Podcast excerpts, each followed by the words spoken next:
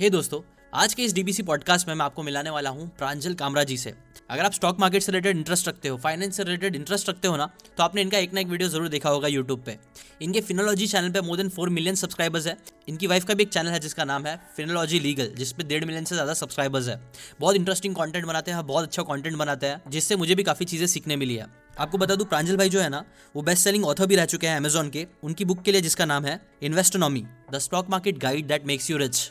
प्रांजल भाई ना एलुमनस भी है National Institute of security market, और वो एक डिग्री भी होल्ड करते हैं लॉ की फ्रॉम HNLU। इस पॉडकास्ट में ना हमने काफ़ी सारी अमेजिंग बातें डिस्कस करी है, लाइक बिगनर्स को कौन से स्टॉक में इन्वेस्ट करना चाहिए, IPO से रिलेटेड जो हाइप होती है उससे रिलेटेड क्या सच्चाई है, क्या एक इंसान को क्रिप्टो करेंसीज में इन्वेस्ट करना चाहिए कि नहीं करना चाहिए, वो खुद कौन सी कंपनीज में इन्वेस्ट करते हैं, उनके सोर्सेज ऑफ इनकम क्या है, वो कौन सी चीज़ों पर फोकस कर रहे हैं डिजिटली ग्रो होने के लिए, हमें स्टार्टअप के लिए फंड रेज करना चाहिए कि नहीं करना चाहिए, वो क्यों नहीं कर रहे हैं। ऐसे ही कई सारे बहुत से अमेजिंग और इंटरेस्टिंग लेसन आपको सीखने मिलेंगे इस पॉडकास्ट में, इसलिए पूरा जरूर देखना। और अगर आपको ऐसी पॉडकास्ट में इंटरेस्ट है, डिजिटली ग्रो होने से रिलेटेड बातें सीखना है, पैसों से रिलेटेड बातें सीखने में इंटरेस्ट है, तो चैनल को सब्सक्राइब करके बेल आइकन जरूर दबाना। Now let's start.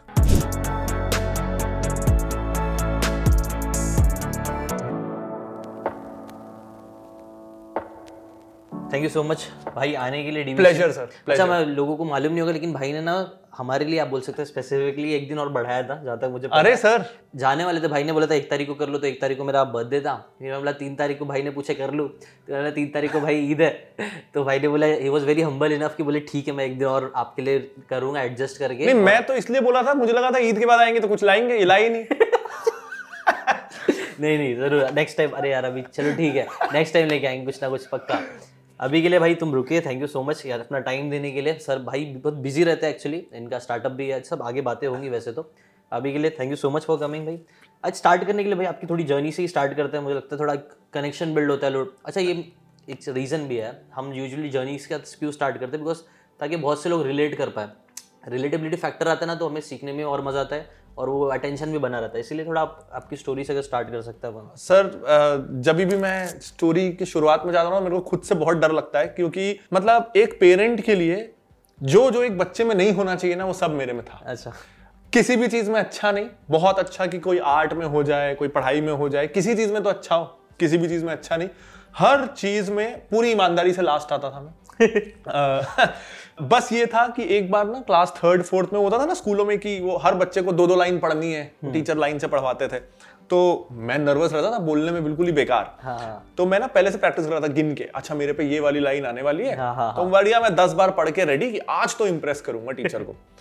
मैं खड़ा हुआ कॉन्फिडेंस के साथ, 2 शब्द बोला और टीचर मुझे बोलती है, छी कितना गंदा बोलते हो, इतना धीरे, बैठ जाओ।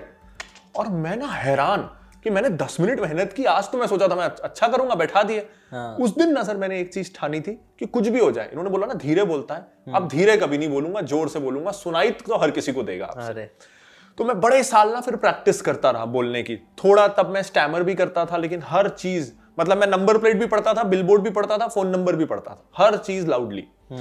तो हाई स्कूल आते आते तक मैं बोलने में अच्छा हो गया था, पब्लिक स्पीकिंग, डिबेट वगैरह, पढ़ाई में एकदम ही गधा। Okay. तो पेरेंट्स को लगता था कि अब ये क्या करेगा, ये तो कुछ नहीं कर सकता पढ़ाई में, तो ये मुश्किल से तो पास होता है।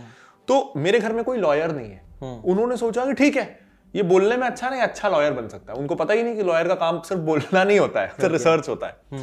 तो मैंने एग्जाम दिया, मैं एग्जाम में क्लियर भी हो गया, नेशनल लॉ यूनिवर्सिटी में मेरा एडमिशन हो गया, 5 साल का कोर्स। पहले दिन मुझे पता चला ओरिएंटेशन में, अरे ये तो गलत फंस गए, लॉ में 1% बोलना है, 99% रिसर्च है। उस दिन डिसाइड हो गया मेरे को लॉ नहीं करना है। Okay. हमेशा कुछ और ढूंढ रहा था। सेकेंड ईयर में था तो अन्ना हजारे आंदोलन हुआ।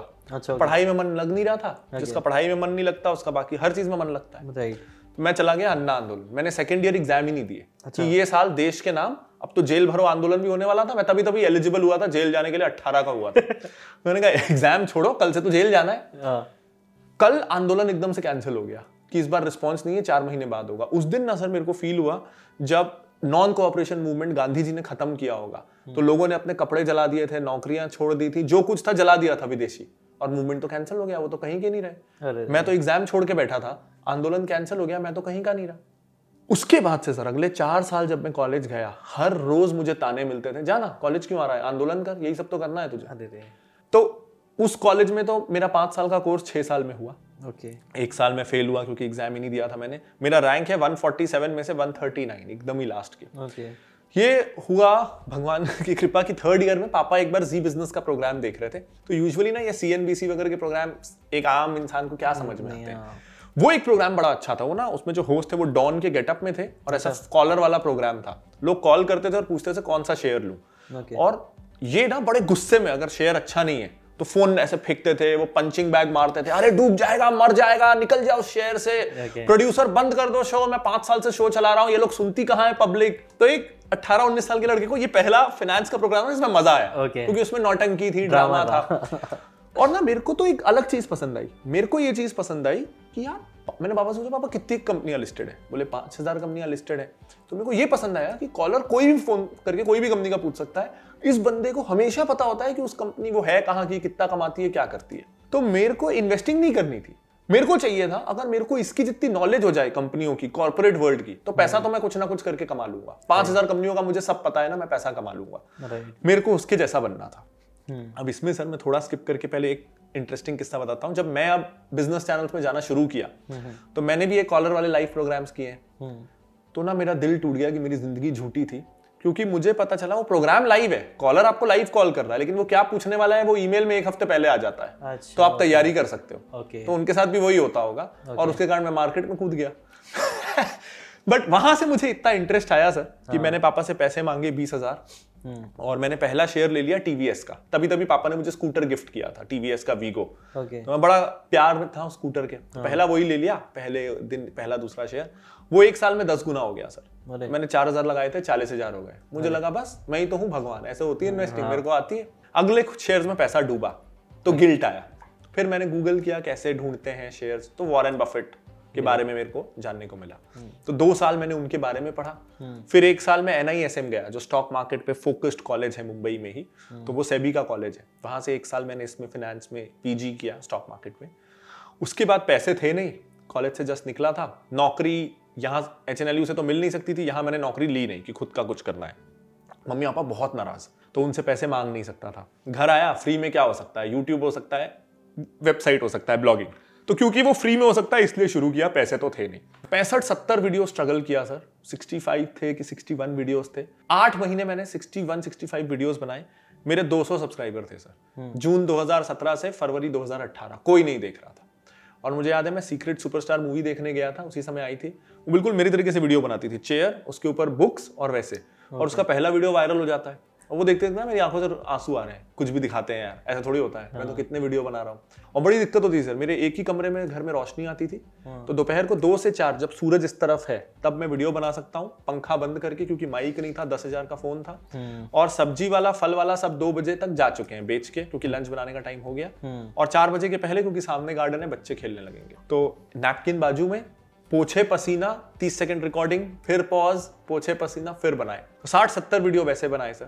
फिर फेब 2018 में पहला वीडियो वायरल हुआ और वहां से फिर काम आसान होता गया सर। लेकिन हमेशा से एम था कि बिजनेस करना है, स्टार्टअप करना है, जो प्रॉब्लम्स मैंने एज एन इन्वेस्टर फेस किए वो किसी और को फेस ना करनी पड़े, उसके अराउंड प्रोडक्ट्स बनाने हैं। तो आज तक जो इन्वेस्टिंग करते समय मेरे को प्रॉब्लम्स आई, हमने प्रोडक्ट्स भी उसको सॉल्व करने के लिए बनाए। भाई ने ना इनकी स्टोरीज में इतने सारी चीज़ें बता दी, मानो हाउ डिड ही स्टार्टेड, कैसे एक बंदे को अपना चैनल चालू करना चाहिए। ये बहुत लोगों को कंटेंट क्रिएशन में ये प्रॉब्लम आती है कि लोग स्टार्ट कर देते हैं लेकिन ना रिजल्ट नहीं मिलते हैं। तो इनकी स्टोरी में ये भी मालूम पड़ गया कि इतना पेशेंस की भी तुमको ज़रूरत होती है, बार बार करना पड़ता है। प्लस बहुत से लोगों को ये रहता है कि कौन सा कैमरा लो, ये वो, दुनिया भर की चीज़। मैं आज भी फ़ोन से बनाता हूँ। तो एक और चीज़ ये है कि देखो इतना इक्विपमेंट की भी ज़रूरत नहीं, वो पैशन होना चाहिए, जज्बा होना चाहिए करने का। और दूसरी बात एक और, अरे कितने लेसन है, मैं अभी क्या बोल रहा हूँ समराइज करने जा रहा तो मैं एक तो नॉलेज, इन्होंने कैसे नॉलेज लेने के पीछे पहले फोकस किया कि मुझे वो चीज़ सीखना है, फिर प्रोडक्ट के लिए उन्होंने एक लेसन दे दिया कि यार जो प्रॉब्लम उन्होंने फेस करी उसके लिए वो प्रोडक्ट बना रहे। तो ये how to start a startup का भी एक आंसर हो गया। तो मतलब अब भाई के ना, मैंने ये चीज़ पहले भी सुना था, मैंने बहुत से लोग, आनंद भाई ने शायद बोले थे कि प्रांजल भाई की जो क्लैरिटी है ना वो एक नंबर, मतलब बहुत अच्छी है। तो he knows what he is doing, बहुत क्लियर इंसान है। तो भाई अभी कंटेंट क्रिएशन से बताओ, अभी तो चलो अच्छा चल रहा है जी सर, अगर इसके सोर्सेज ऑफ रेवेन्यू कौन से है, और फिर उसके बाद हम स्टार्टअप के ऊपर भी बात कर सकते हैं आप जी, डिफरेंट मॉडल, अभी कौन से आपके रेवेन्यू सोर्सेज है और फिर स्टार्टअप के बारे में। तो सर अब जैसे ना लगता है कि अगर सब्सक्राइबर ज्यादा हैं तो यूट्यूब से बहुत पैसा कमा सकते हैं। अब ना सर मैंने कंटेंट क्रिएशन को कभी भी प्राइमरी रेवेन्यू सोर्स जैसा नहीं देखा है, क्योंकि ना सर मेरे को ये लगता है कि अभी अगर देखो कोई अगर क्रिकेटर है तो जब तक वो एड से पैसा कमाए वो क्रिकेट के प्रति ईमानदार हो सकता है।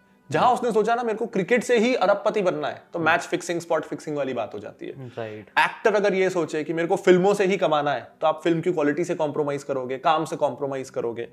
अगर मेरा काम कंटेंट क्रिएशन है और मैं सोचूं मैं कंटेंट क्रिएट करके पैसा कमाऊंगा, तो मैं उससे कॉम्प्रोमाइज करूंगा सर। मेरे को वो जो वो मेरे लिए पूजा है सर, वो मेरा मतलब मेरा पर्पस ऑफ एग्जिस्टेंस है कंटेंट क्रिएशन। उसकी वजह से मैं ये कर सकता हूं कि मैं कुछ अच्छे प्रोडक्ट्स बना रहा हूं, वहां मेरे ट्रस्ट के कारण, मेरे ब्रांड के कारण, जो लोगों के साथ मेरा रिश्ता बना है उसके कारण लोग एटलीस्ट उस प्रोडक्ट को ट्राई कर लेंगे पहली बार। फर्स्ट ट्राई लाना तो मुश्किल होता है ना सर। उसके बाद उस प्रोडक्ट का मेरिट है कि मैंने अच्छा प्रोडक्ट बनाया है कि नहीं बनाया है, लेकिन मेरे को ये पता है कि मेरे कारण मेरी ऑडियंस मेरे प्रोडक्ट को एक बार मौका जरूर देगी। तो हम रेवेन्यू पे वहां फोकस करते हैं सर। कंटेंट क्रिएशन से मैं इसलिए ज्यादा नहीं कमाता सर क्योंकि मैं सबकी तो बुराई कर देता हूं सर। मैं बोल देता हूं यूलिप मत लो, मैं बोलता हूं क्रिप्टो मत करो, तो क्रिप्टो ऐप चला गया।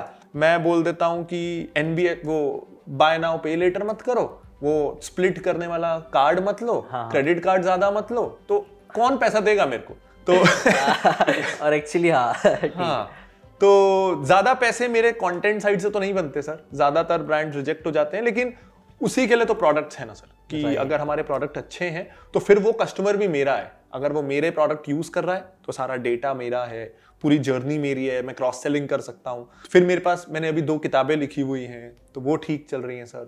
तो मुझे ये है सर, अगर हम अकेला मैंने चालू किया था और बिना पैसा सोचे हम आज 40-45 लोगों की टीम है, तो यहाँ से 200 कैसे होना है वो भी रास्ता अपने आप निकल जाएगा। छटपटाना नहीं है, हाथ पैर नहीं मारना है। और ना सर एक बात यह है कि मेरे को ना कहीं एग्जिट नहीं करना है। मैं जो कर रहा हूँ वो मेरे लिए खेल है। मेरे को इतना मजा आता है ना सर वीडियो बनाने में, फाइनेंस के अराउंड बात करने में, कि मेरे को सारी जिंदगी यही करना है, मेरे को और कुछ करना नहीं है, मेरा पहला पैशन यही है।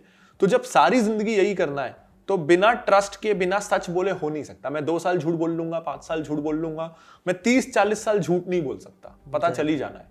तो मेरे पास ऑप्शन ही नहीं है सर, सारी जिंदगी यही करना है। तो ठीक करते रहो, जितना पैसा आ रहा है आते रहेगा, थोड़ा कम आ रहा है तो रायपुर में रहता हूँ सर, पेरेंट्स का घर है, कौन से कोई खर्चे हैं, कम भी आएगा तो चलेगा।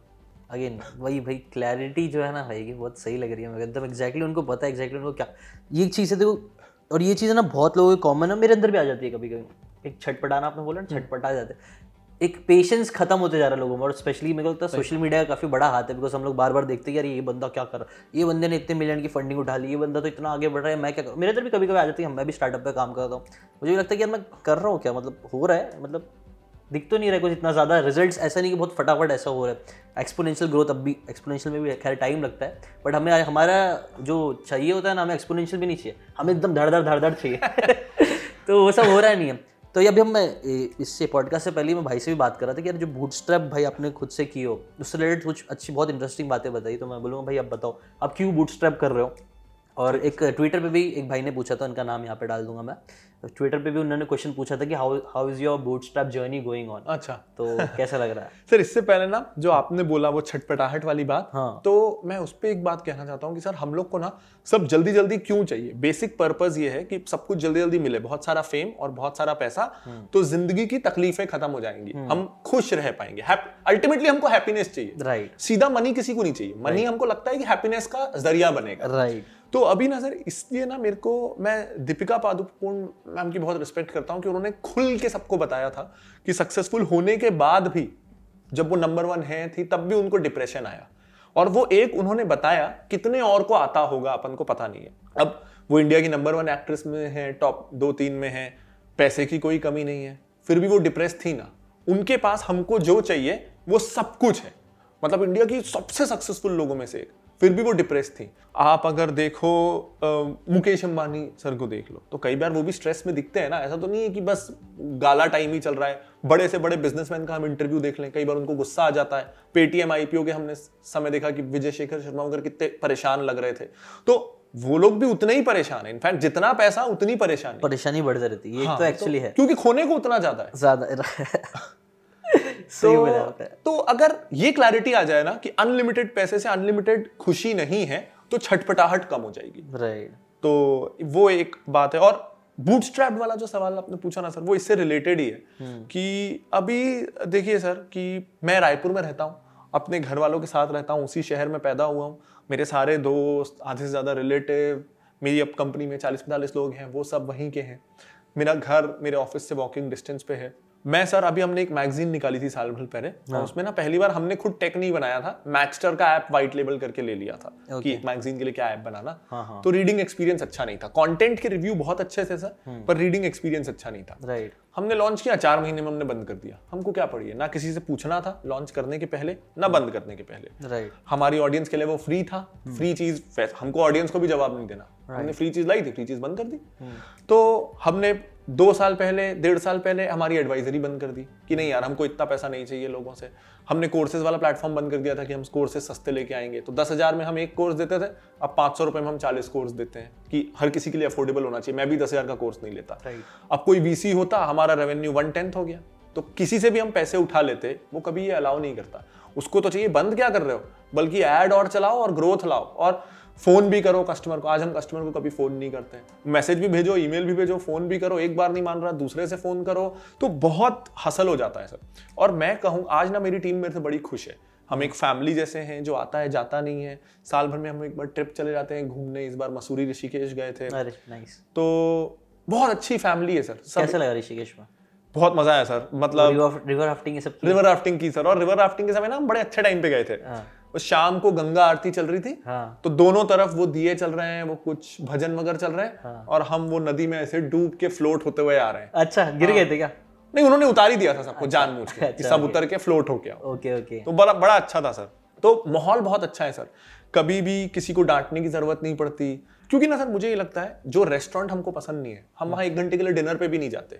Right. तो जिस ऑफिस से मैं लोगों को एक्सपेक्ट कर रहा हूँ कि वो रोज 5-6 दिन आए, हफ्ते में 5-6 दिन आए, 8-9 घंटे बैठे, अगर वहाँ माहौल अच्छा नहीं है तो इंसान कितना छटपटाएगा। Right. जब हम 1 घंटा रेस्टोरेंट नहीं जाते, तो मेरे को चाहिए हर वो इंसान जो मेरे ऑफिस आ रहा है वो आना चाहता है इसलिए आ रहा है। Right. घर में मजबूरी है, पैसा कमाना है इसलिए नहीं आ रहा है। Right. वो माहौल तब हो सकता है जब मैं उनको कड़क सेल्स टारगेट ना दूं, मार्केटिंग ना दूं, हर मंडे उनको वीकली गोल्स ना दूं, चिल्लाऊं ना, गालियां ना दूं। तो बहुत ही चिल माहौल है सर। मतलब अभी जैसे अब मेरी इस साल दिसंबर में शादी है, तो मैं मेरे को पता मैं 2 महीने ब्रेक लूंगा, बढ़िया मैं काम नहीं करूंगा, तो सब कुछ आराम से चलता है सर। मैं फाइनेंशियली फ्री हूँ सर। हमारे सारे जो एम्प्लॉयज़ हैं उनको रायपुर में सबसे अच्छा पे स्केल मिलता है, उनकी लाइफ अच्छी है, मेरी लाइफ अच्छी है। यहाँ से अगर मैं जल्दबाजी करूंगा, मैं सिर्फ एक चीज करने वाला हूं, मैं कस्टमर एक्सपीरियंस खराब करने वाला हूं। मैं उनको सेल्स के लिए परेशान, मैं मिस सेलिंग करने वाला हूं और कुछ नहीं। तो क्या जल्दी है सर, सब बढ़िया चल रहा है, कोई प्रेशर नहीं है। जिस दिन मन करेगा बंद कर दूंगा सर, और जब तक मन करेगा तब तक चालू रहेगा। तो ये फ्रीडम मेरे को बूटस्ट्रैप रहने के कारण मिली है, और इस फ्रीडम से मुझे लगता है मैं और क्रिएटिवली सोच पाता हूं, बिना प्रेशर के सोच पाता हूं। अगर कोई चीज आपको करनी ही पड़े ना तो आप उससे उतना भागते हो, लेकिन अगर आपके पास ऑप्शन है कि मत करो, फिर भी आप कर रहे हो तो आप आराम से करोगे। राइट। तो ये इससे मुझे लगता है हम अच्छा काम कर पाते हैं। राइट। और एक्चुअली नहीं, सबसे बड़ी प्रॉब्लम भी मेरे को लगता है ना यही, बताए ना आजकल सबको ये कंपैरिजन आता रहता है कि कैसे आपने एग्जांपल्स दिए ना, वैसे बहुत एग्जांपल्स है बॉलीवुड ये सब में देखेंगे ना। अभी अगर मैं सबसे बड़ा कोई इंसान मेरे दिमाग में आता है डायरेक्ट माइकल जैक्सन का नाम आता है। कितना फेम था, कितना पैसा था, सब, but he was not happy. मतलब तो जाके उनकी स्टोरी पढ़ा, आपको मालूम पड़ेगा कितनी सारी दवाइयाँ खानी पड़ती थी सिर्फ सोने के लिए, क्या क्या करना पड़ता था। बिल्कुल। तो सिर्फ पैसा फेम आपको हैप्पीनेस देगा वो तो है ही नहीं। और ये कई सारी बुक्स के अंदर बताया गया है, पावर ऑफ नाउ, जो भी आप मेडिटेशन के ऊपर, माइंडफुलनेस के ऊपर बुक्स होती है, वो ये सब यही सिखाती है जो भाई बता रहे हैं। और कई सारे सक्सेसफुल लीडर्स भी होते हैं ना, वो लोग भी ये बोलते हैं कि घाई क्यों कर रहे हो भाई, क्योंकि success is not a destination, it's a journey. तो जर्नी को मजे करते रहो। आज जो अपन जी रहे, हम जो बात कर रहे हैं उसको एंजॉय करना चालू करो। ऐसा नहीं कि नहीं इससे बात करना है तो फिर मुझे ये चाहिए, फिर वो मिलेगा, फिर इसलिए बात करना है, तो फिर वो मज़ा नहीं है। मोमेंट को जीना चालू करो और फिर धीरे धीरे अच्छी चीज़ें होती ही रहेगी। लाइफ है, जब तक है, जब तक खुशी से जिएंगे क्या फायदा ऐसी लाइफ जी के जहाँ आपने बहुत स्ट्रगल कर लिए, पहुंच गया और तब हेल्थ ही नहीं है कुछ, और सर दिमाग से सही नहीं है। मतलब ऐसा नहीं है कि पैसा जरूरी नहीं है, मेरे को पता है सर बहुत जरूरी है ऑब्वियसली, लेकिन वो बनेगा ही तब जब लाइफ ऐसी रहेगी तो ज्यादा आसानी से बनेगा। राइट। हसल करके पैसा बन जाएगा, एंजॉय नहीं कर पाएंगे। इस प्रोसेस से करेंगे तो एंजॉय भी कर पाएंगे, पैसा भी बनेगा। तो पैसा तो जरूरी है सर, ऑब्वियसली पैसा तो ऑब्वियसली जरूरी है, लेकिन आपने जैसा खुद बताया ना, क्लैरिटी होना जरूरी है। और आपकी क्लैरिटी मुझे लगता है इसलिए बिकॉज आप कंपेयर नहीं कर रहे हो, आप अपनी जर्नी खुद से जैसा आपको करना है, जो आपको चाहिए आप वो करो, इसलिए यू आर वेरी क्लियर। और जहाँ पे हम दूसरे लोगों के देखने लग जाते हैं, वहाँ पे हम कंफ्यूज होना स्टार्ट होते हैं कि यार ये तो ये कर रहा है, वो तो वो कर रहा है। तो मेरे अंदर भी कभी कभी कंफ्यूजन आता है, वो यही जब हम दूसरों को देखना स्टार्ट करते हैं कि इस बंदे ने तो इतना ले लिया, इसने उतना ले लिया। तो इसमें एक आंसर यही आ गया है कि बूटस्ट्रैप करने की जो जर्नी है वो भाई की बहुत अच्छी चल रही है और he is doing very good, he is happy और ही हैज़ अ क्लैरिटी जो एक्चुअली सबसे ज़्यादा ज़रूरी होती है आज के टाइम पे, तो मुझे लगता है। और क्या सजेशन देना चाहोगे आप? जैसे चलो ठीक है, इसमें हमने अभी बात करते हैं क्रिप्टो से रिलेटेड। एक बंदे ने ट्विटर पर ये भी पूछा था कि क्रिप्टो से रिलेटेड भी आपके काफ़ी स्ट्रॉन्ग ओपिनियंस है, तो उससे रिलेटेड कुछ थोड़ा क्यों ऐसा है? हाँ, मैंने वो पढ़ा सर कि सारे इन्वेस्टर क्रिप्टो से क्यों चिढ़ते हैं, वैल्यू इन्वेस्टर, स्टॉक मार्केट में। अरे नहीं सर, मैं कहूँगा कि चिढ़ते नहीं है सर, मतलब मैं चिढ़ता नहीं हूँ, मैं इसलिए दूर रहता हूँ सर कि मेरे को वो समझता नहीं है। मतलब मेरा इन्वेस्टिंग का भी बिजनेस का भी एक सिंपल लाइफ रूल तो ये है सर कि वो करो जो समझता है, अपनी स्ट्रेंथ और लिमिटेशन दोनों समझना, खास करके लिमिटेशन समझना तो बहुत जरूरी है। अगर भुवनेश्वर कुमार शोएब अख्तर बनना चाहे तो इंजरी से बिस्तर पे ही रहेगा। मेरे को क्रिप्टो समझता नहीं है सर, मेरे को बिटकॉइन क्रिप्टो ये सब नहीं समझता, मैं टेक वाला बंदा नहीं हूँ, मेरे को वो समझता नहीं। तो सबसे मेजर कारण है उस कारण दूर रहने का कि मेरी समझ के बाहर है, मेरे को लगता है मेरे को उसकी अकल ही नहीं है।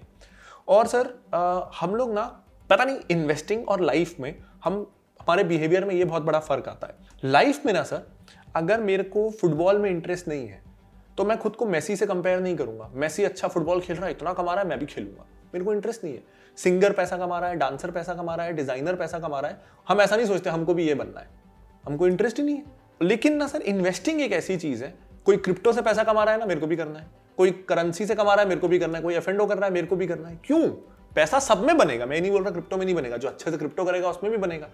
लेकिन आपको क्या करना है? मेरे को ये पता है कि आप मेसी, तेंदुलकर, लता मंगेशकर एक साथ नहीं बन सकते, तीन में से एक ही बन सकते हो, तो वो क्या बनना है वो तो डिसाइड करो। और इससे रिलेटेड तुमको कुछ पता है, मतलब ऐसा चल कि कैसे वो पता करना है कि यही करना है? क्योंकि कंफ्यूजन रहता है यूजुअली, लोग ना ऐसा डगमगाते इसलिए रहते बिकॉज उनको नहीं पता कि उनको क्या करना चाहिए। करेक्ट, देन दे सी कि हाँ ये बंदा कर रहा, चलो ये कर लेते हैं। करेक्ट, तो वो चीज थोड़ा अंदर से आना चाहिए। उससे रिलेटेड कुछ तुम कुछ है टिप्स, कुछ समझ में आया कि इसलिए मुझे जैसे आपको क्लैरिटी कैसे मिली? क्लैरिटी सर इसमें ना एक सिंपल ये है कि, और ये क्लैरिटी क्यों नहीं मिलती, क्योंकि हम सोचते ऐसा है कि हमने किसी का एग्जाम्पल ले लिया, कोई रिलेटिव बोल दिया कि वो बुआ का लड़का है, उसने ये किया, बहुत कमा रहा है, तेरे को भी तो इंटरेस्ट है, तू भी यही कर। राइट, हमारी शुरुआत ही ऐसी होती है कि किसमें हम सक्सेसफुल हुए तो बहुत कमाएंगे। जैसे कोई भी ना नहीं बोलता कि हॉकी प्लेयर बन जा, क्योंकि हमको लगता है हॉकी प्लेयर सक्सेसफुल भी बन गए तो ज्यादा नहीं कमाएंगे। थॉट प्रोसेस हमको क्या करना है वो डिफाइन होता है कि हम सक्सेसफुल हुए तो कितना कमाएंगे। ये शुरुआत ही गलत है, शुरुआत तो उल्टी होनी चाहिए कि अगर वो कौन सी ऐसी चीज है जिसमें गारंटी हो कि आप पूरी जिंदगी भी मेहनत करोगे तो भी आप उसमें फेल होगे, ऐसी कौन सी चीज है, लेकिन फिर भी आपको वो करने में मजा आएगा इसलिए आप करोगे। राइट, एकदम उल्टा है सर। राइट, मेरी जिंदगी में सर क्रिकेट है जो मेरे को पता है मैं थोड़ी ना अब इंडिया के लिए खेलने जा रहा हूँ। हाँ। लेकिन मैं रोज खेलता हूँ सर, मेरे को बहुत मजा आता है। तो अगर मैं वो 2 घंटे खेलता हूँ ना सर, अगर मैं वो 10 साल से 10 घंटे खेल रहा होता तो शायद मैं आईपीएल में भी चला जाता। राइट, क्योंकि मैं उस चीज के लिए खेल नहीं रहा हूँ, मैं तो मजे के लिए खेल रहा हूँ। राइट, इन्वेस्टिंग भी वही है सर। मैं अब इन्वेस्टिंग से ना सर एक फायदा होता है कि अपने आप किताबें बहुत पढ़ते हो, चीजें बहुत पढ़ते हो, तो जब आप इतना पढ़ते हो लगता है किसी को बता भी दो तो वीडियो बना के बोल भी देते हैं और लोग सुन लेते हैं।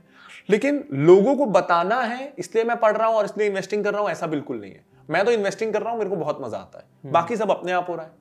तो वो चीज आपके लिए कौन सी है जिसमें ये अगर लिख के भगवान भी दे देना कि आपने फेल होना है, ये मत करना, फेल ही होगा, फिर भी आप वो करोगे, वो है पैशन। राइट, सो एक्चुअली हमने पैशन से रिलेटेड कोर्स भी बनाया था, मैंने एक चीज नोटिस करी थी स्टार्टिंग में, एकदम इनिशियल 3-4 साल 5 साल हो गया आई थिंक सो। तो मैंने ये चीज नोटिस करी कि किसी भी फील्ड में आगे बनना ना you have to have passion.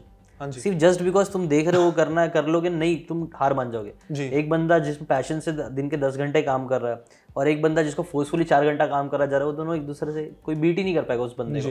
तो मेरे को तब समझ में आ गया था पैशन कितना जरूरी है। तो उससे और उसके कोर्स में ना इस मैंने ये चीज को भी मेंशन किया जो आपने बोला है ना। अच्छा। ऐसी चीज करो जिसके अंदर आपको नहीं भी पैसे मिले तो भी आप वो काम कर रहे हैं, तो भी आपको मजा आ रहा है। तो ये चीज मेरे लिए कहीं ना कहीं बात करना हो गया, सीखना हो गया, बुक्स की बातें अगर आप हम करने बैठे नहीं, कैमरा नहीं रहेगा तो भी मेरे को बहुत मजा आएगा, हम आराम से बुक से बात करेंगे। और यही चीज होनी चाहिए एक्चुअली, ये अंदर से आना चाहिए। ऐसे क्वेश्चन है कई सारे जो आप पूछ सकते हो अपने आप से। How to find your passion एक बुक भी है, वो भी आप लिंक दे दूंगा, आप वो जाके पढ़ सकते हो, क्योंकि पैशन से हर चीज स्टार्ट होती है मेरे हिसाब से। हाँ जी, ठीक है भाई। और MLM से रिलेटेड बात करना चाहिए। हाँ सर, जो पूछे। क्योंकि देखो मैंने ना मैंने भी किया हूँ MLM में, और कुछ चीज़ें ना हाँ कॉन्ट्रोवर्शियल बात है, मेरे को थोड़ा हेजिटेशन होता है ये चीज़ पे बात करना, बिकॉज मैं ऐसा जानता हूँ लोग है ना बहुत पैशनेट रहते हैं MLM के लिए और कुछ लोग नहीं रहते हैं। मैं MLM में घुस चुका हूँ और मैंने उसको दोनों पर्सपेक्टिव से मैं देख चुका हूँ और मुझे समझ में आता है कि दोनों में कुछ अच्छा ही ऑब्वियसली कुछ है, जैसे मैं अच्छा ही गिना देता हूँ। एमएलएम में मैंने देखा ना लोग की ना पर्सनैलिटी थोड़ी बिल्ड करने पर लोग काम करते हैं। बिल्कुल एक चीज़ है ना, लोग कम्युनिकेशन स्किल्स बहुत अच्छे से होती है। और जो चीज़ मेरे को थोड़ा पीछे लगती है ना वो ये रहती है कि जो सपने दिखाए जाते हैं ना वो बहुत बहुत माइन्यूट लोगों के पूरे हो पाते हैं। और एक तो जैसा बोलते हैं पिरामिड स्कीम होती है, तो इससे रिलेटेड कुछ आपके ओपिनियन है क्या है?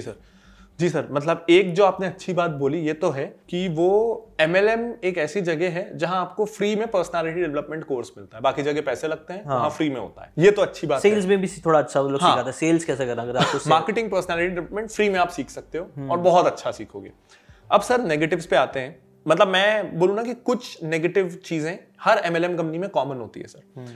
जैसे एक, और मैं अपन बाद में आएंगे सेकंड रीजन पे कि वो क्यों ऐसा करती है। पहला सर, हर एमएलएम कंपनी क्लेम करेगी कि उनके प्रोडक्ट्स ना अच्छे नहीं है, बेस्ट है, इंडस्ट्री में सबसे ज्यादा इनोवेटिव प्रोडक्ट्स उनके हैं, जो उनके प्रोडक्ट्स हैं वैसा और इंडस्ट्री में कोई नहीं बना पाया। तो अब अपन सर किसी भी एमएलएम कंपनी का अपन नाम ले लें, जैसे मैं एम्बे बोलूं, जिनके पास ना सर एसकेयूज बहुत है, मतलब प्रोडक्ट की वैरायटी बहुत है। आप यही सेम चीज वेस्टिज में देखोगे, सेम यही चीज RCM में देखोगे, बहुत सारी प्रोडक्ट वैरायटी।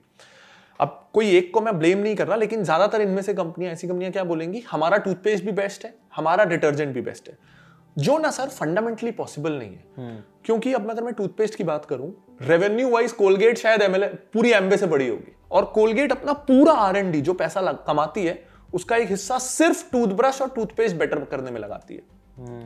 तो एमवे कोलगेट से बेटर टूथपेस्ट बना ले, ये इम्प्रॉबेबल है, चलो उसने बना लिया, लेकिन फिर वो एचयूएल से अच्छा डिटर्जेंट भी बना ले, वो पीएनजी से अच्छा शैम्पू भी बना ले, हर कैटेगरी में वो बेस्ट हो जाए पॉसिबल नहीं है। राइट। और ये उनको क्यों करना पड़ता है, क्योंकि उनके प्राइसेस हाई होते हैं। तो वो हाई प्राइस के लिए कस्टमर के दिमाग में एक्सेप्टेबिलिटी क्रिएट करनी है कि ये 10 गुना 5 गुना महंगा क्यों है, क्योंकि ये बेस्ट है। वो बेस्ट हो नहीं सकता सर, एक आध हो सकता है, एक क्रॉस कैटेगरी नहीं, लेकिन प्रोडक्ट्स क्योंकि उनके महंगे हैं। अब प्रोडक्ट क्यों महंगे हैं सर, क्योंकि इतना सारा आपको ये जो लेबर फोर्स आपने तैयार की है उनको आप सैलरी तो दे नहीं रहे।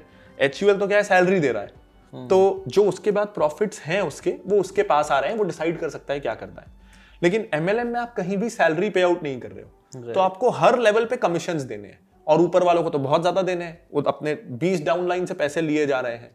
तो ऊपर वालों को बहुत ज्यादा अमीर होना है सर, बहुत ज्यादा अमीर होना है, तो प्रोडक्ट का प्राइस हाई रखना है, हाई रखना है तो जस्टिफिकेशन लाना है कि हमारे प्रोडक्ट्स बेस्ट हैं। तो पूरा नैरेटिव गड़बड़ चलता है सर। अब सर मेरे को जो स्ट्रक्चरली एमएलएम से प्रॉब्लम है कि वो बोलते हैं कि आप बहुत अमीर बन सकते हो, बहुत ज्यादा, कोई लिमिट नहीं है। फिर वो आपको टेस्टिमोनियल्स और एग्जाम्पल देंगे कि monthly income 1 crore 5 crore, Audi, foreign holiday, ये वो। सर कभी भी ना अगर आप बेस्ट पॉसिबल केस का एग्जाम्पल दोगे to sell products to everyone, तो ये बहुत मिसलीडिंग है सर। ऐसे तो ना अगर कोई सिगरेट पीता है और 105 साल जिया है, तो सिगरेट कंपनी बोले सिगरेट पियोगे तो 105 साल जियोगे, तो ये गड़बड़ है सर। लॉटरी में भी लोग अमीर होते हैं, तो अगर हम हमेशा बोलने लगे कि ये टिकट खरीदोगे तो लॉटरी लग जाएगी, तो ये मिसलीडिंग है सर। लॉटरी में हमेशा ये बोला जाता है टिकट खरीदोगे तो आपका 1 in a million चांस है कि आप अमीर बनोगे। एमएलएम में बोला जाता है आप अच्छे से करोगे तो आप बन जाओगे, 1 in a million चांस है, ये कोई नहीं बोलता। और चांस तो 1 in a million ही है ना सर, क्योंकि अगर एक देश में सर 200 लोग हैं और हर एक को अपने अंदर 5 लोग या 10 लोग बनाने हैं, तो पहले ने अपने अंदर 10 लोग बना लिए, 10 ने अपने अंदर 100 लोग बना लिए। अब वो 100 लोग मेंबर ही इसलिए बने कि उनको बोला गया आप अपने अंदर 10 लोग बनाओगे तो आप अमीर बनोगे, लेकिन वो 100 लोगों के पास ना सर आबादी ही नहीं है, देश में बचे ही 100 लोग हैं।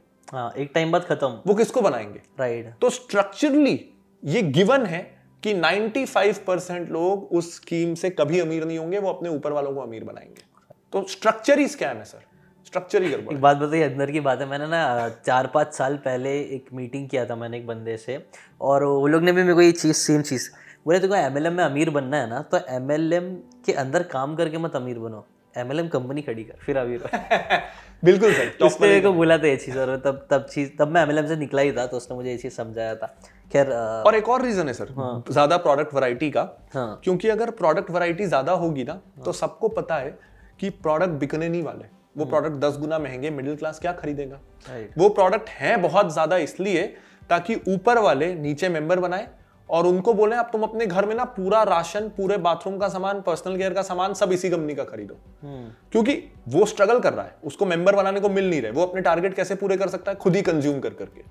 वो जितनी बार कंज्यूम करेगा ऊपर वाला अमीर बनेगा, तो ऊपर वाला तो उसको बोलेगा कि तू कमाएगा लेकिन उस चक्कर में उसको कंज्यूमर बना के खुद कमा रहा है। एक्चुअली ऐसी बहुत सारी प्रॉब्लम्स हैं। हाँ, मैंने भी ये सारी चीज़ें नोटिस करा कि ना वहाँ पे भी बोलते हैं कि प्रोडक्ट हीरो है, लेकिन पूरा फोकस जो होता है 99% सिर्फ सेलिंग पे होता है, प्रोडक्ट पे नहीं होता। तो जो भी कंपनी ये कर रही है जो सिर्फ प्रोडक्ट से हट के सिर्फ सेलिंग पे फोकस कर रही है, वो कैसे हो? जैसे टपरवेयर है सर, जिसका मैं एग्जांपल दूंगा, जो बहुत मैंने उसकी जेन्युइनली तारीफ सुनी है कि शायद एक genuine multi level marketing company है जिसका फोकस प्रोडक्ट पे है। ओके। और हर कोई मानता है कि हाँ टपरवेयर के प्रोडक्ट्स अच्छे हैं। इसका सुना भी मैंने नाम काफी। हाँ, तो उनकी तो इसलिए मैं ये नहीं कह सकता कि सारी, अगर वो MLM है तो वो खराब है, बट somehow सर हमारे देश में मेजॉरिटी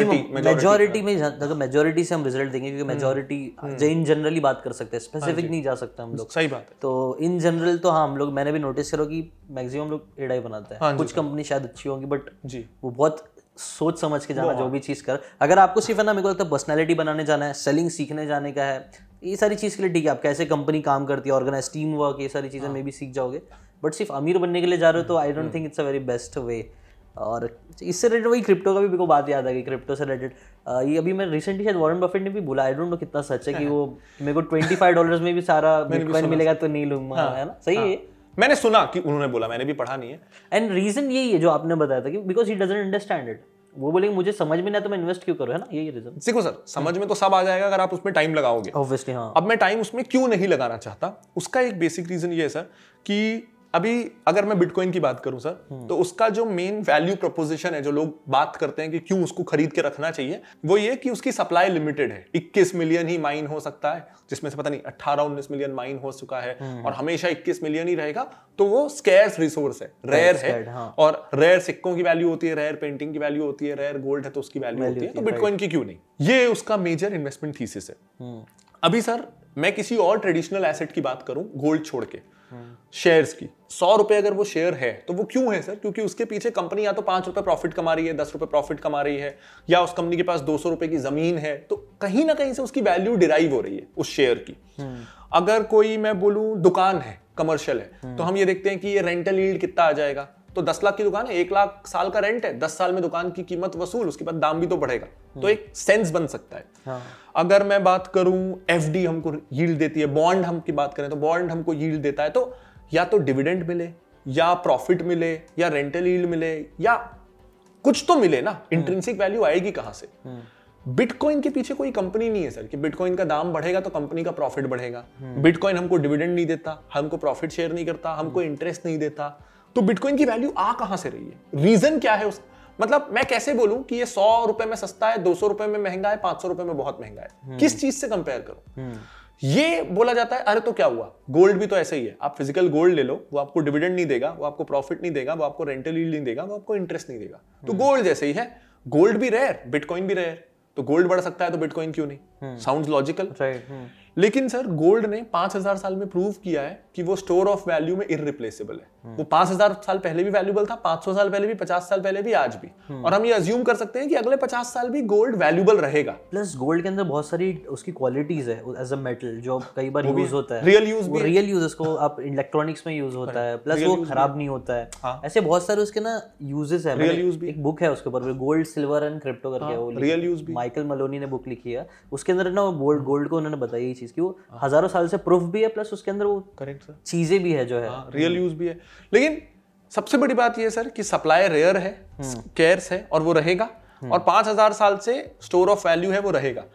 बिटकॉइन या किसी भी क्रिप्टो के बारे में ना मैं ये नहीं बोल सकता कि ये 10 साल बाद कहां होगा, तो सिर्फ रेयर होना जरूरी नहीं है सर, इररिप्लेसेबल होना भी जरूरी है।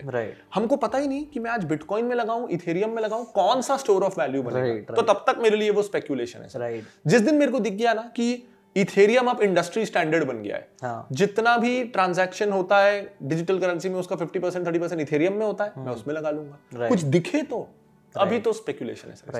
ये तो एकदम सही चीज़ है। और एक्चुअली मैंने मेरे से भी पूछता, मैं ये बोला था क्रिप्टो में ना उसकी जो पीछे की टेक्नोलॉजी, ब्लॉकचेन टेक्नोलॉजी, वो देखना सब लोग बोलते हैं बहुत अच्छी है। हाँ जी, उसमें कुछ ना कोई ना कोई हीरो बनेगा, इतना तो पक्का है, लेकिन कौन हीरो बनेगा वो बहुत मुश्किल है अपने लिए जज करना अभी के लिए, क्योंकि मैं टेक वाला नहीं हूं सर। मैं मानता हूं अगर कोई बहुत कोई Web3 डेवलपर है, कोई ये सब, कोई इस तरह की फील्ड में काम कर रहा है, कोई ब्लॉकचेन डेवलपर है, शायद वो प्रेडिक्ट कर सकता है, उसको बिल्कुल लगाना। बट हाँ, एट द एंड ये समझना जरूरी है कि वो अगेंस्ट स्पेकुलेशन ही होगा ज्यादा, चार्ज चल रहा है वो ज्यादा कैलकुलेटेड बेट ले पाएगा। कैलकुलेटेड आम इंसान जिसका टेक साइड से लेना नहीं है, जो ब्लॉकचेन डेवलपर नहीं है, उसको नहीं जाना। जो 2-3 वीडियो सिर्फ देख लिया उसको लग गया कि ये होता है, और ये आता है। मैं इसको डनिंग क्रूगर इफेक्ट भी बोलते हैं ना, उसके अंदर की डनिंग क्रूगर थोड़ी सी नॉलेज हम ले लेते हैं ना, तो हमें लगता है हमारा कॉन्फिडेंस ऐसा ऊपर रहता है, स्काई रॉकेट। बट फिर जैसे उसके अंदर डिटेल में जानने जाते हैं तो हमारा वो ग्राफ नीचे जाने लगता है, और फिर बहुत टाइम बाद वो ऐसा ऊपर वापस जाता है। जैसे Dunning Kruger, why stupid people think they are very smart, तो ये इसका रीजन डनिंग क्रूगर इफेक्ट बोला जाता है, क्योंकि थोड़ा सा नॉलेज लेके हमें लगता है हमें सब पता है, राइट। तो ये चीज़ है भाई। स्टॉक मार्केट के बेसिक से रिलेटेड अगर थोड़ा छोटे में, अगर हम स्टॉक मार्केट का बेसिक क्या होता है, कई बार ये लोग पूछते हैं, तो एकदम यही सिमिलर स्टॉक मार्केट है सर, कि एक बिगनर ना गलती क्या करता है, आप देखोगे अक्सर होता है, एक ना अगर डॉक्टर है तो वो सबसे पहले आईटी स्टॉक खरीद लेगा, वो फार्मा स्टॉक नहीं खरीदेगा, जिसके सेल्समैन से वो रोज मिलता है, उसको पता है कौन सी फार्मा कंपनी एग्रेसिव हो रही है, किसका कौन सा प्रोडक्ट बिक रहा है, वो फार्मा स्टॉक नहीं खरीदेगा, वो आईटी खरीद लेगा, आईटी वाला बैंक खरीद लेगा, बैंक वाला फार्मा खरीद लेगा। सर आपको, मेरे को, हम में से ज्यादातर लोगों को Infosys, TCS, take Mahindra, HCL के बारे में ये पता है, ये आईटीओ कंपनी है, ये आईटी कंपनी है, ये बीपीओ है, बस आगे का हमको कुछ नहीं पता सर। और मैं आपको अगर एग्जांपल के लिए फर्क बताऊं, एचसीएल का बहुत मेजर रेवेन्यू क्लाउड कंप्यूटिंग और हेल्थ केयर सेक्टर से आता है, टेक महिंद्रा का मेजर रेवेन्यू टेलीकॉम से आता है। तो सिर्फ कह देना कि टेक कंपनी है से कुछ होने वाला नहीं है सर। इंफोसिस का मेजर रेवेन्यू बैंकिंग से आता है। अच्छा। तो अगर कोई बैंकिंग में बुलिश है उसको इंफोसिस लेना चाहिए, कोई टेलीकॉम में बुलिश है उसको टेक महिंद्रा लेना चाहिए, कोई हेल्थ केयर में बुलिश है उसको एचसीएल लेना चाहिए। okay. लेकिन हम तो देखते हैं सारी आईटी कंपनी उठा ले, ये अच्छी चल रही है। okay. हमको कुछ पता ही नहीं सर। तो एक ना सर यूएस में सर्वे हुआ था, 10 साल के बच्चों को बोला गया था स्टॉक्स पिक करने।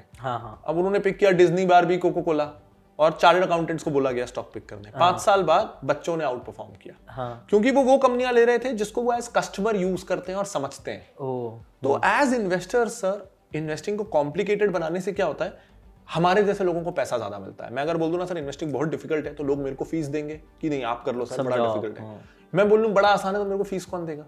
तो इसलिए इसको बड़ा कॉम्प्लेक्स बनाया गया है, राइट। लेकिन है बहुत सिंपल सर, जो प्रोडक्ट आपको, आपके दोस्तों को, जो टारगेट कस्टमर बेस है उस प्रोडक्ट का, अगर उनको वो प्रोडक्ट पसंद आ रहा है तो मोस्ट लाइकली है कि वो कंपनी ठीक ठाक करेगी। इसके साथ कुछ एग्जम्पशंस होते हैं, एक्सेप्शंस होते हैं, कि मैं अगर सीसीडी की बात करूं, 4-5 साल पहले तक रेपुटेशन ठीक थी सर, कोई प्रॉब्लम नहीं था, लोग सीसीडी जाते थे, लेकिन ऑलमोस्ट बैंकक्रप्ट हो गई, फाउंडर ने सुसाइड कर लिया। लेकिन इसके लिए तो आप डाइवर्सिफाई करते हो ना, आप 1-2 शेयर में नहीं लगाते। आप अगर इस फिलॉसफी से 10-15 शेयर्स का बास्केट बना रहे हो तो 2-4 डूब जाएंगे, लेकिन कोई फर्क नहीं पड़ता सर। क्योंकि क्या होता है ना, अगर आपके पास 1000 रुपए हैं, आपने मान लो 5 कंपनियों में 100-100 रुपए लगा दिए, 500 रुपए आपने लगा दिए, जो आपका एक कंपनी डूबने से मैक्सिमम लॉस हो सकता है वो 100 रुपए हो सकता है। आपने 100 ही रुपए लगाए थे, 100 रुपए लगाने में मैक्सिमम लॉस 100 रुपए, मैक्सिमम गेन इन्फिनिटी है सर। अगर वो कंपनी 10 गुना हो गई तो आपकी 100 का 1000 हो गया, आपका टोटल कैपिटल 500 था 1000 हो गया, बाकी 4 कंपनियां भी डूब जाए तो क्या फर्क पड़ता है। तो इसलिए सर 10-12-15 कंपनियों का बास्केट हो, जो आप इतने सिंपल थॉट प्रोसेस से ले रहे हो कि अब जैसे अगर मैं अपनी किसी फीमेल फ्रेंड से बात करूं तो देखूं कि वो नायका यूज कर रही है, तो मैं नहीं बोल रहा ले लो, मेरे को नहीं समझता वो, लेकिन अगर किसी को लगता है, अगर लड़कियां इस वीडियो को देख रही हैं जो नायका यूज करती हैं, वो जानती है नायका में क्या अच्छा है क्या बुरा है, उसकी तरफ देख सकती हैं। बहुत सारी क्लोथिंग ब्रांड्स होते हैं, अगर कोई बैंकिंग में काम करता है या बैंक के हम सब कस्टमर्स हैं वो देख सकते हैं, लेकिन पैटर्न दिख सकते हैं, राइट। हाँ सर, वॉरेन बफेट का एग्जाम्पल मेरे दिमाग में आ रहा था। उन्होंने बचपन में ना वो क्या करते थे, स्टोर्स के बाहर जाके ना वो जो पेप्सी, आपने सुने स्टोरी, वो कैंस रहते थे, कैंस लेके देखते रहते थे, तो उनको शायद कोको कोला का आई थिंक सो मैक्सिमम देखते थे कि वो कोको कोला वाले हैं, तो वहाँ से उनको एक पैटर्न समझ में आता है कि ज्यादातर लोग क्या कंज्यूम कर रहे हैं। और ये चीज़ ना पीटर लिंच भी बोलते हैं अपनी बुक में, जो अप्रोच, हाँ, कि आप खुद जो यूज करते हो ना उसमें इन्वेस्ट करो, ज्यादा कॉम्प्लिकेटेड चीज़ों में मत फंसो। लेकिन हमको क्या चाहिए सर, वो शेयर जो दुनिया बदल दे। हाँ। एक ऐसी दवा कंपनी है जो कैंसर का इलाज कर लेगी। हाँ। एक ऐसा है जो मार्स में पहुंचा देगी। हमेशा ना सर हम भागते हैं कि क्या बदलने वाला है, नया क्या आ रहा है, अरे क्यों यार, उल्टा कर दो, क्या नहीं बदलने वाला है, क्या 10 साल बाद भी लोग टूथपेस्ट यूज करेंगे, क्या जूते पहनेंगे। क्योंकि ना सर चेंज प्रेडिक्ट करना मुश्किल है, क्या चेंज नहीं होगा प्रेडिक्ट करना आसान है सर। हम 5 साल बाद भी साबुन लगाएंगे, सिंपल है सर, राइट राइट। भाई आप अगर आप कौन से स्टॉक्स को लेके मतलब इंटरेस्टेड रहते हो, ये कोई रिकमेंडेशन नहीं है, हाँ, सर। कोई वो नहीं है, लेकिन भाई खुद कौन सा आपको लगता है कि ये कंपनीज काफी अच्छा कर रही है जिसमें आप बुलिश हो? सर मतलब मैं अपना बताऊं, और अगेन ये इसलिए भी रिकमेंडेशन नहीं है सर कि मेरी स्ट्रेंथ अलग है अभी ना सर, मेरी फाइनेंस की कंपनी है फिनोलॉजी, तो उसमें हम नेचुरली किन के साथ काम करते हैं, रोज मेरी किन से बात होती है, मेरी ब्रोकर से बात रोज होती है सर, अलग अलग ब्रोकर्स होते हैं, इंश्योरेंस कंपनी वालों से कभी इंटरव्यू होता है, कभी डिस्कशन होता रहता है, कभी कोई म्यूचुअल फंड कंपनी है उनसे बात हो गई, कोई एनबीएफसी, कोई बैंक हो गया, क्रेडिट रेटिंग हो गई, डिपॉजिटरी हो गई, जो मैं अपने पैशन काम के कारण या तो वो मेरे पास आते रहते हैं, मैं उनके पास जाता रहता हूँ, कभी टीवी में कोई डिस्कशन हो जाता है, कोई पैनलिस्ट हो जाता है, तो इस इंडस्ट्री के बारे में मुझे अब अच्छा खासा पता है। तो मेरा सर 50% पैसा stock exchange, depository, credit rating agency, broker, AMC, bank, insurance, ये सब में लगा हुआ है क्योंकि इसको मैं समझता हूँ। बाकी 50% पैसा सर कुछ एफएमसीजी में लग गया कि मैं साबुन लगाता हूँ, कभी कभी लगाता हूँ ठीक है, शैम्पू की अब जरूरत नहीं है जब से ये हुआ, अच्छा ये गलती से ट्रिमर चला दिया मैंने खुद ही, बट कभी कभी शैम्पू लगा लेता हूँ सर। मुझे घूमने का शौक है, हाँ। तो पापा, मेरे से ज्यादा पापा का शौक है तो घुमाते रहते मुझे, तो अच्छा। होटल देख लिया, अम्यूजमेंट पार्क चले गए, शॉपिंग मॉल चले गए, तो उससे रिलेटेड प्रोडक्ट्स और होटल, अम्यूजमेंट पार्क और इससे रिलेटेड। अभी मेरे को भाई बता भी रहे थे, हम लोग आए थे तो अभी हम लोग ओबराय में स्टे कर रहे हैं, तो भाई यही बोल रहे थे कि मैं यूजुअली इतना स्टे नहीं करता हूँ यहाँ पे, लेकिन अभी मैं काइंड ऑफ रिसर्च कर रहे हैं वो अलग अलग है ना। आपने 10 कुछ बोल रहे थे आप? हाँ सर, मेरे को ना सर, मैं ऐसे बड़े होटल में रुकता नहीं हूँ सर, मेरे को बहुत डर लगता है। जैसे जब भी वो फिनक्लेव हुआ था तो मैं 3 दिन के लिए वो उस इवेंट में आनंद सर ने मुझे फोर सीजन में, तो बड़ा महंगा होटल सर, रायपुर में तो होता नहीं है ऐसा, मैं देखा वगैरह। और तीसरे दिन ना सर मैं जमीन में सोया कि मेरे को आदत नहीं लगनी चाहिए, तो बिस्तर खाली था सर, मैं जमीन में सोया कि इसकी आदत नहीं लगनी चाहिए। लेकिन अभी जब से ये हुआ है सर कि मेरे को इन्वेस्ट करना ही है एक होटल, मैं इस इंडस्ट्री को अब 2 महीने से खूब पढ़ रहा हूँ सर, जो अवेलेबल है इंटरव्यूज मटेरियल सब पढ़ रहा हूँ, तो अब मेरे को स्कटल बट करना है, जाके देखना है कि किसकी सर्विस कैसी है। तो मैं होटल वालों से बात खूब कर रहा हूँ, तो ये मेरा रिसर्च चल रहा है, इसलिए मैं हर दिन अलग अलग होटल में रुक रहा हूँ सर और देख रहा हूँ, क्योंकि इसमें ये मेरा बिजनेस है। थोड़ा समझ में आया कौन सी होटल अच्छी लग रही है? अभी सर मैंने ये एनालाइज किया है ओबेरॉय, मुझे अभी तक जो नॉन फाइनेंशियल रिसर्च है, अभी मैं फाइनेंस पे तो गया नहीं हूँ, वो पसंद आई सर। लेकिन अभी जो सबसे बड़ा कॉम्पिटिटर है ताज, वहां रुकना बचा है सर, तो उसके बाद मैं बोल, क्योंकि वो जब दिखाई आधा तो अच्छा लगेगा ही, जब पूरा देखूंगा तो पता चलेगा कितना अच्छा है। तो अब अगले 10-15 दिन बाद 2 दिन ताज में रुक रहा हूँ, तो उसके बाद मैं बता पाऊंगा। ताज ही अपना इधर पे जो नहीं सर, वो दिल्ली में एक इवेंट है तो तभी रुक रहा हूँ। तो जैसे मैं मैरियट में इसलिए आज तक रुका कि वो लिस्टेड नहीं है सर इंडिया में, तो उसमें रुक के क्या करूं, उसको खरीद ही नहीं सकते, मतलब कंज्यूम भी करना है लेकिन फिर एज ए इन्वेस्टर बन के करना है, इसीलिए आप कंज्यूम। हाँ जी, तो जैसे लेमन ट्री लिस्टेड है सर, तो उसमें रुका मैं। आईटीसी है होटल्स भी, लेकिन उनके वो कंपनी सब मिक्स है सर, उसमें मेजर रेवेन्यू एफएमसीजी सिगरेट से आता है, तो बहुत मजेदार नहीं है वो। एक स्मॉल कैप कंपनी और लिस्टेड है। फिर मैं अम्यूजमेंट पार्क गया था अभी थोड़े दिन पहले कि वंडरला, वो लिस्टेड है सर, और उसमें मैं पहले से इन्वेस्टेड हूँ, लेकिन उसमें जाके देखता रहता हूँ कैसा है। तो एसएल, फिर कंपेयर करने के लिए एसएल वर्ल्ड गया, ये लिस्टेड नहीं है लेकिन कंपेयर हो जाता है। तो ऐसा सर, जो मैं यूज कर रहा हूँ, जो मेरे शौक हैं वो, या जो मैं बिजनेस कर रहा हूँ वो, इसके अलावा मेरे पास एक भी सीमेंट, स्टील, ऑयल, ऑटोमोबाइल, ये सब कुछ भी नहीं है सर। फ्यूचर में ऐसा कुछ है भी नहीं, मतलब फ्यूचर तो ठीक है बाद में देखा जाएगा। 5000 कंपनियां हैं पोर्टफोलियो में, मैंने कौन सी 15-20 से ऊपर कंपनियां रख लेनी है, उससे ज्यादा मैनेज ही नहीं होती, तो मैं कॉम्प्रोमाइज क्यों करूं सर, जब 5000 वैरायटी और 15 चाहिए तो एकदम चूज करके पसंद की लूंगा। राइट, तो एक जिसका भी क्वेश्चन रहता है कौन सी आपको स्टॉक्स पिक करना चाहिए, तो आप जिसके अंदर आप रेगुलरली डील करते हो, पीटर लिंच भी ये सेम चीज़ बोलते हैं, आप जो चीज़ रेगुलरली यूज़ कर रहे हो, जिसके अंदर आपको ज़्यादा नॉलेज, जैसे अगर आप डॉक्टर से रिलेटेड आपका फील्ड है, और कई डॉक्टर्स लोग यही गलती करते हैं, आपने पता ना, वो वाली फील्ड को छोड़ के कहीं और इन्वेस्ट करके सोच रहे हैं यहाँ पे अमीर बने, इससे अच्छा उसके अंदर देखो कि आपकी फील्ड में कौन सी कंपनी अच्छा कर रही है, जिसके प्रोडक्ट आपको एक डॉक्टर खुद रिकमेंड कर रहा है दूसरों को, वो सब चीज़ों में इन्वेस्ट करो, उसमें आपको ज़्यादा, और लॉन्ग टर्म गेम खेलो। मैं हमेशा लोगों को, आजकल ये कितना अच्छा है सर कि मैं ना 2-3 साल पहले सोचता था कि यार जो चीज़ें मैं एज अ कंज्यूमर यूज करता हूँ तो लिस्टेड ही नहीं है, लेकिन आजकल इस आईपीओ बूम में, ये कोविड कारण जो मार्केट उसके बाद बढ़ा, तो कितने सारे वो एप्स आ गए जो हम यूज करते हैं, लिस्ट हो गए। अभी हम नायका की बात कर रहे थे, जोमेटो की बात कर रहे हैं, पॉलिसी बाजार की बात कर रहे हैं, अब NSE आ रहा है, LIC आ रहा है, तो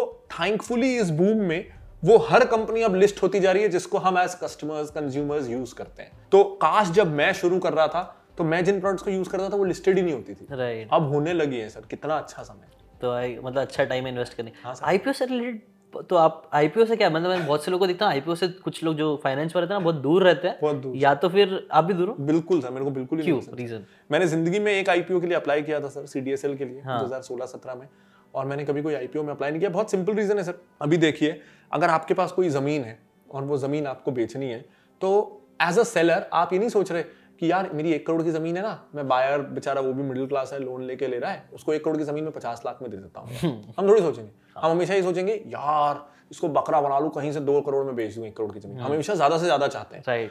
अभी सर मेरी कंपनी है, मैंने 4 साल से खड़ी की है, अगर मैं उसका शेयर कभी भी किसी को बेचूंगा तो मेरे को क्या चाहिए यार, मैं अपना खून पसीने से बनाई हुई चीज का एक हिस्सा तुझे दे रहा हूँ, मेरे को इसके ज्यादा से ज्यादा पैसा चाहिए। right, ये जो कंपनियां हैं सर 10-10 साल 15-15 साल से मेहनत करके खड़ी हुई हैं, इनका सिर्फ एक एम है सर, आईपीओ से ज्यादा पैसे कमा के आपको अपना शेयर ये दे सके। और सर ये किनके साथ बैठती है, ये बैठती है इन्वेस्टमेंट बैंकर्स, मर्चेंट बैंकर्स के साथ, जिनको फीस ही इस बात की मिलती है कि हमारे आईपीओ में ज्यादा से ज्यादा भाव ला के दो। वो फिर टाई अप करती है पीआर के साथ, वो पीआर को करोड़ों रुपए दिए जाते हैं, जिसके कारण हर कोई उस आईपीओ की बात करने लगता है। तो ना सर हम जो उस कंपनी की तारीफ सुन रहे हैं वो हमको सुनाई जा रही है, वो सब पेड है सर, क्योंकि कंपनी वाले, और वो गलत नहीं है सर अपनी जगह, उन्होंने कुछ मेहनत की चीज बनाई, उनको ज्यादा दाम चाहिए, आप ले क्यों रहे हो? अगर आपको महंगी लग रही तो मत लो। राइट। तो वो तो पूरी कोशिश करेंगे लेने की। तो ये श्योर है सर कि आईपीओ में आपको बार्गेन नहीं मिलेगा, चीज महंगी ही मिलेगी। सेकेंडरी मार्केट में सर जब वो लिस्ट हो गई तो हम देखते हैं 2 महीने 4 बाद में जो जोमेटो का आज हालत है, पॉलिसी बाजार हो, पेटीएम हो, कोई 50% नीचे, कोई 80% नीचे, कोई 10% नीचे। अब खरीदो ना सर, आईपीओ एक बार आ रहा है, उसके बाद तो उस कंपनी को इसी मार्केट में रहना है, वो कहां जा रही है? 2 महीने बाद लो, 4 महीने बाद लो। और नहीं तो एक सवाल और आंसर करना जरूरी है सर, 5,000 कंपनियां है ना, वो जो एक नया आईपीओ आ रहा है खुद को कन्विंस करो कि वो 5,000 अवेलेबल ऑप्शन से बेटर है। इतनी सारी कंपनियां ऑलरेडी लिस्टेड है, वो जो नया आ रहा है हर कोई उसी के बारे में बात क्यों कर रहा है? ऐसा क्या हो गया वो 5,000 कंपनियों से बेटर हो गया? हो ही नहीं सकता सर, मतलब सब पेड़ है ना सर, इतना जो हल्ला मच रहा है वो पेड़ है। ये वॉरेन बफेट इसके बारे में बोलते हैं कि जब सब कोई लालची बन रहा है तब आप थोड़ा बैकफुट पर हो, जब सब पीछे हट रहे तब आप आगे बढ़ो। बेसिकली काइंड ऑफ जब मार्केट बहुत गिर रहा है तब आपको इन्वेस्ट करना चाहिए। मतलब हमेशा ऐसा बहुत जनरलाइज करके मैं बोल रहा हूँ, बट एक्चुअली ऐसा होता है कि सब लालच कर रहे हैं तो आप पीछे हट जाओ। व्हेन हर कोई जब है ना सोना निकालने के लिए शवल खरीदने जा रहा है ना, तब आप शवल बेचने वाले बनो, ना कि खुद खरीदने वाले बनो। काइंड ऑफ तो यही पे ये लेसन भी आपको मिलने गया। सो एक लास्ट क्वेश्चन से मैं खत्म करना चाहूंगा, एक कॉमन इन्वेस्टर को कहाँ पे इन्वेस्ट करना चाहिए? यूजुअली एक स्टॉक रिसर्च करके जाना चाहिए या फिर म्यूचुअल फंड? अभी सर इसका ना एक इंटरेस्टिंग जवाब ये है सर कि अगर हम इसको purely as a financial thing सोच रहे हैं कि आप स्टॉक्स में इसलिए पैसा लगा रहे हो कि आपको अपनी वेल्थ को बढ़ाना है, एफडी से आपको दुगना रिटर्न चाहिए, तब तो आपको स्टॉक्स में नहीं जाना चाहिए, म्यूचुअल फंड बेटर काम कर देगा। मोस्ट केसेस में डायरेक्ट इन्वेस्टिंग से म्यूचुअल फंड आपको बेटर रिटर्न देगा, क्योंकि टीम ऑफ एक्सपर्ट हैं जो दिन भर शेयर्स ही रिसर्च कर रहे हैं, उनके पास मैनेजमेंट एक्सेस है, सॉफ्टवेयर बेटर है, सब कुछ बेटर है, तो वो आपसे एडवांटेजियस पोजीशन में है। मोस्ट केसेस में वो बेटर रिटर्न देगा। स्टॉक्स में डायरेक्टली इन्वेस्ट करने के लेकिन कुछ और फायदे हैं सर। जैसे जब आप डायरेक्टली स्टॉक्स में इन्वेस्ट करते हो तो आपको लॉस होता है, वो लॉस के चक्कर में ना आप पढ़ना शुरू करते हो सर। जैसे मेरे को इस होटल इंडस्ट्री के बारे में कभी पता नहीं चलता अगर मैं वो 4 सीजन में रुकता नहीं। 4 सीजन में रुका, ऐसे भी होटल होते हैं यार, इतने बड़े, इतने महंगा दिख रहा है, ये कॉस्ट रिकवर कैसे करता होगा? मेरे दिमाग में सवाल था यार ये होटल प्रॉफिट में कैसे होता है, तो चलो शुरू करते हैं। वो पढ़ने लगा, मजा आने लगा सर, और मैं होटल इंडस्ट्री के बारे में जान गया जो एक कॉमन मैन शायद कभी नहीं जानेगा, क्योंकि उसको ना पैसा लगाना है ना निकालना है वहां से। तो स्टॉक्स के कारण ना सर मेरे को लगता है stock market is life on steroids. जो जिंदगी 60 साल में सिखाता है वो स्टॉक मार्केट 10 साल में सिखाता है, क्योंकि इंस्टेंट रिजल्ट्स आ रहे हैं, आपके एक्शन रिएक्शन के रिजल्ट जल्दी आ रहे हैं। तो अगर आपको ये है कि मुझे एक बेहतर इंसान बनना है, ज्यादा इंटेलिजेंट बनना है, तो अपना पैसा स्टॉक मार्केट में लगाओ और उसको ये सोच लो कि आप एक लाइफ कोच प्रोग्राम को पैसा दे रहे हो। रिटर्न्स वाइज हो सकता है म्यूचुअल फंड ही बेटर रहे, या आफ्टर अ पॉइंट जब आपको 10 साल हो जाए, एक्सपीरियंस हो जाए, तो आपके रिटर्न्स वहां से बेटर आने लगे। लेकिन अगर मैं सीधा ये बोलूं कि कॉमन इन्वेस्टर लगाता कितना है सर, महीने के 5,000 रुपए लगा देगा, तो वो टाइम और एफर्ट वर्थ इट ही नहीं है सर। वो टाइम देना वर्थ इट ही तब है जब आप कम से कम 5-10 लाख रुपए लगा रहे हो, ताकि 2% एक्स्ट्रा कमा रहे हो तो वो 10,000 रुपए तो हो। राइट। नहीं तो टाइम लगाने का फायदा नहीं। लेकिन ये है कोई यंग है, 25 साल का है, सब कुछ सीखना चाहता है, स्टॉक मार्केट ने मेरे को साइकोलॉजी सिखाया, बिहेवियर सिखाया, सोशियोलॉजी सिखाया, पॉलिटिकल साइंस सिखाया, इकोनॉमिक्स सिखाया, मैथ्स सिखाया, सब कुछ सिखा दिया सर। तो सीखना है, सेल्फ डेवलपमेंट है तो स्टॉक्स में, नहीं तो सिर्फ फाइनेंशियल है मेरे को ये सब से मतलब नहीं, पैसा कमाना है। Right. Mutual funds. Right, very nice. Stocks से काफी क्या आपने होटल इंडस्ट्री से क्या सीखा, कुछ मालूम पड़ा कैसे रिकवर करते हैं? सर मतलब मेरे को ना सर जैसे इसके पहले का माइंडसेट में ये होता था सर कि कभी कभी जा रहे हो ना होटल, कभी कभी तो जाते थे मम्मी पापा के साथ, ये वो तो बचा हुआ साबुन भी ले जाओ, वो तो मिडिल क्लास ये सब कर लो। अब ना सर जब से मैं पढ़ रहा हूँ पीछे की तकलीफें देख रहा हूँ, मतलब सर मैं एक छोटी सी कोई डॉक्यूमेंट्री देख रहा था जिसमें ये था कि ये जो बड़े होटल्स होते हैं सर, जैसे इस होटल में शायद 200-250 कमरे हैं, 300 कमरे हैं, बाजू वाले ट्राइड में 500 कमरे हैं। तो अब 500 कमरों में एक सिंपल प्रॉब्लम ये आती है सर कि ब्रेकफास्ट तो सभी को 8 से 10 के बीच में करना है, 1000 लोग रुके हुए हैं, तो 4 बजे से पता नहीं कितने किलो सामान सब कुछ है, और 3-4 बजे मेजर शिफ्ट आ रही है जो 4 घंटे पहले से खाना बनाने लग रही, क्योंकि बुफे में स्प्रेड भी ज्यादा चाहिए। फिर सर सब नहाएंगे 11-12 बजे, 10 बजे, 11 बजे, 12 बजे चेकआउट है। तो एक साथ नीचे पानी गर्म करने का यूनिट इतना बड़ा होना चाहिए कि 10 बजे सबको गर्म पानी एक साथ मिले 500 कमरों में। तो कैपेसिटी जो एक अगर टाइम अलग अलग हो तो छोटी कैपेसिटी से चल सकता है। सबको रात को सब कमरों में एसी चलेगा, एक साथ 500 कमरों में एसी चलेगा। पावर बैकअप जरा नहीं जा सकता, एक मच्छर एक कॉकरोच अगर आपको दिख गया तो ट्रिप एडवाइजर में नेगेटिव रिव्यू जाएगा और होटल को नुकसान होगा। तो एक चीज भी जरा सी भी इस बेडशीट में एक दाग भी नहीं लग सकता सर, और एक साथ सारे टॉवेल्स पहुंच गए धुलने के लिए। ये प्रॉब्लम हम सोचते ही नहीं है सर। तो मेरे को बहुत ज्यादा प्रॉब्लम्स समझ में आ रही है सर, कितना डिफिकल्ट होता है बेसिकली होटल करना, कितना डिफिकल्ट। और फिर कैसे फिर ये अंडरस्टैंडिंग आ जाए ना तो समझ में आता है कि कौन पैसा कमा पाएगा, कौन एफिशिएंट हो रहा है बिना विजिबल हुए। जैसे ना सर मैं इसमें डिस्कस कर रहा था, इस रूम में लोगों को तो नहीं दिखेगा लेकिन मैं इस रूम में सोच रहा था कि ये रूम अगर मैं इस होटल का ओनर होता तो मैं बिना गेस्ट के एक्सपीरियंस को कॉम्प्रोमाइज किए कॉस्ट कैसे कम कर सकता था। तो मुझे लगा सर इस रूम में वो टेबल अननेसेसरी है, वो टेबल वहां क्यों है, उस पर कॉस्ट बच सकती है।